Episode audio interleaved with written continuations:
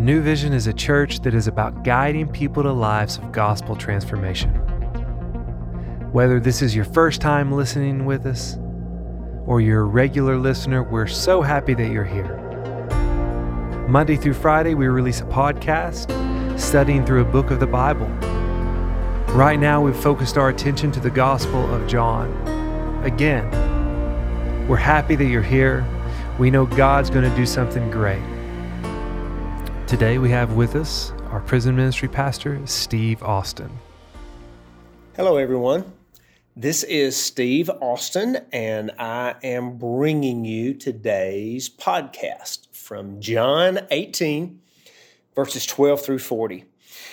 We are actually jumping in on a story that's already unfolding. Jesus is with the disciples in the Garden of Gethsemane, and the mob of officials from the chief priest and the Pharisees arrive with Judas Iscariot, who betrayed Christ and is leading them in this moment to arrest him and take him away to be crucified. Peter stands up for Jesus and cuts off the ear of one of the soldiers. And this is where we pick up in verse 12. Then the detachment of soldiers with its commander and the Jewish officials arrested Jesus.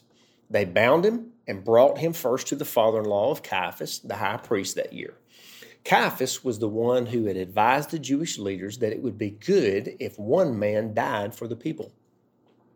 Simon Peter and another disciple were following Jesus because this disciple was known to the high priest. He went in with Jesus into the high priest's courtyard, but Peter had to wait outside at the door.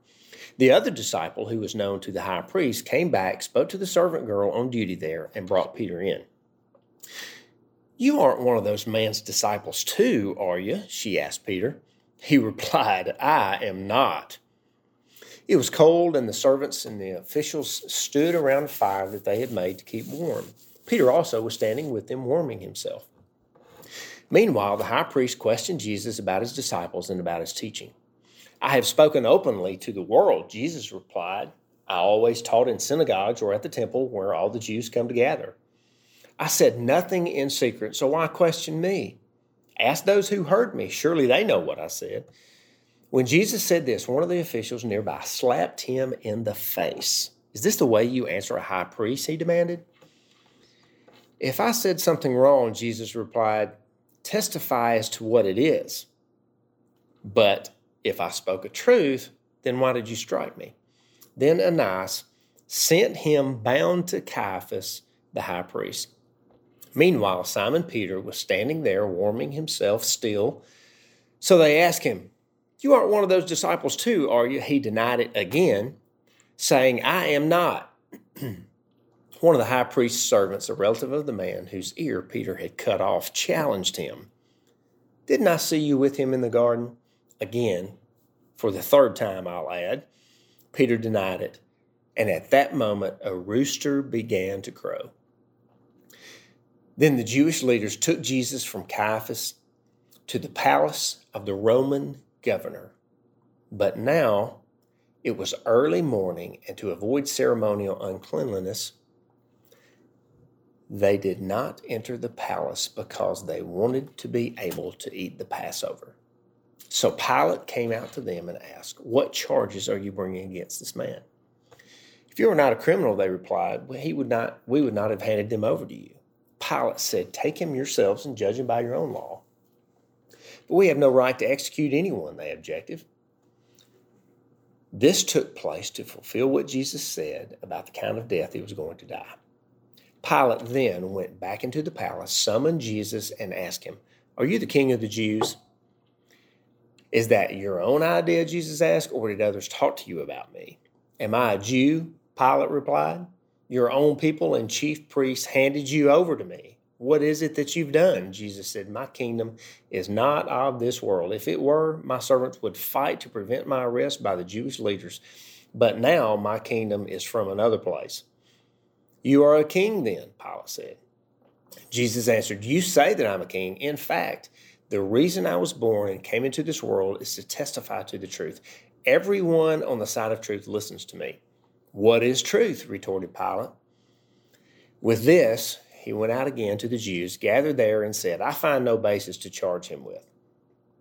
But this is your custom for me to release to you one prisoner at the time of the Passover. Do you want me to release the king of the Jews? They shouted back, No, not him. Give us Barabbas.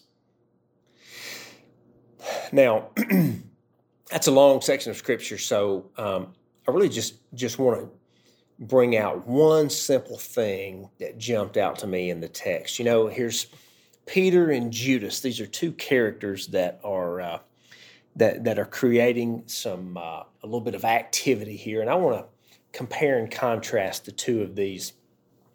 Matthew 26, 34 says, I tell you the truth, Jesus answered, This very night before the rooster crows, you will disown me three times. So um, Peter was on the backside of responding to something that Jesus had said in front of his disciples that one of you will disown me and betray me. And, you know, Peter immediately stepped in and said, Hey, man, not me. Somebody else might, but not this cat. I am. I'm with you, man. I got your back. And Jesus said, You know what? Um, before the rooster crows, you're going to deny me three times. And that's exactly what we just read about here. So, as we compare and contrast Peter and Judas, what I want to do is I want to just show you the difference that hope played in both of their lives. And I want to show you how there's so many similarities and how Peter chose hope and Judas chose despair. So let's talk about their action. Okay, so both of them acted out of rebellion. The sin of rebellion Peter experienced, he was moved by fear. He denied Christ three times. Judas experienced the exact same action, a sin of rebellion, but his was moved by desire. Peter's was moved by fear. Judas's Judas was moved by desire. He chose to, to sell Jesus to the chief priest. Peter denied Christ three times. Judas sold Jesus to the, to the high priest, to the chief priest. Peter and Judas both rebelled against God's plan. Peter out of fear, Jesus, uh, Judas out of his own desire. Okay, um, so that's their action. Let's talk about their motivation. Both of them were motivated by selfishness. Peter was looking out for his own physical well being. Judas, motivated by selfishness, was looking out for his own financial well being. Peter was driven by conviction brought on by the Holy Spirit, which brought hope, his hope was still intact in spite of his action. Judas, on the other hand, was driven by guilt. Peter was driven by fear, led by the Holy Spirit. Judas was driven by guilt, led by the enemy, which caused hope to be deferred. His heart became sick due to himself and his actions.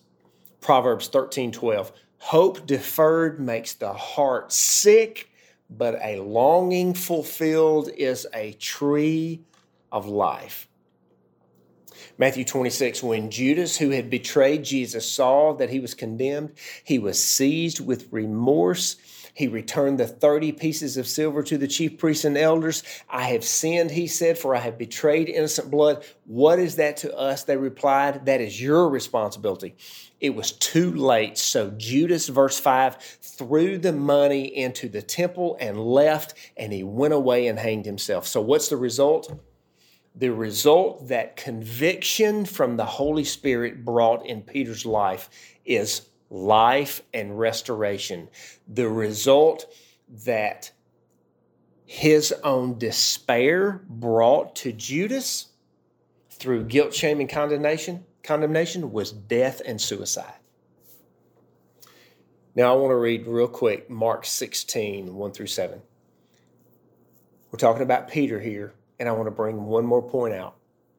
When the Sabbath was over, Mary Magdalene, the mother of Mary and James,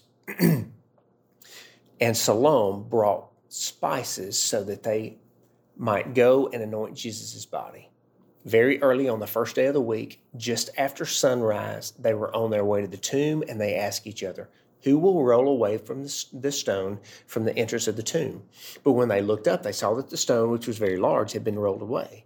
As they entered the tomb, they saw a young man dressed in a white robe sitting on the right side, and they were alarmed. Don't be alarmed, he said. You're looking for Jesus the Nazarene who was crucified. he has risen. He is not here. See the place where they laid where they laid him. But go and tell his disciples and Peter. Let me say that again. But go tell his disciples and Peter. He is going ahead of you into, into Galilee. There you will see him just as he had told you. Now, here's my question. Why do you think Jesus said, Go tell the disciples and Peter? Here's why. Jesus knew Peter's heart, and he wanted Peter to experience the fullness of his grace even after denying him and never having a chance to make it right before he was crucified. Mm. Now, listen, I want you to get this. Peter and Judas both made huge mistakes. Both were forgivable sins, but only Peter held on to the hope in his heart after his actions.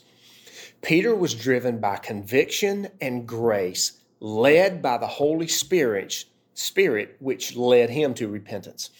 Judas was driven by guilt, shame, and condemnation, tools the enemy uses, which led him to commit suicide. Hope was destroyed in his life. Hope brought life and repentance to Peter. Judas lost all hope and thought he was too far gone to be restored. Listen, this is so often what happens when we continually look at how desperate our circumstances seem in the moment without looking into the face of God and truth in the midst of a tough time.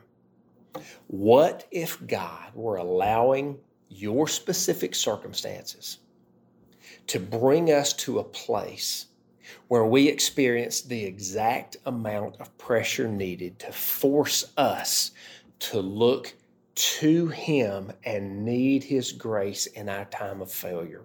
Mm. Let me tell you something. No matter where you have been, no matter what you have done, no matter what has been done to you, God's grace is sufficient in your time of need. Thank you guys so much for joining us today. Join us tomorrow as we continue through the Gospel of John. See you guys then.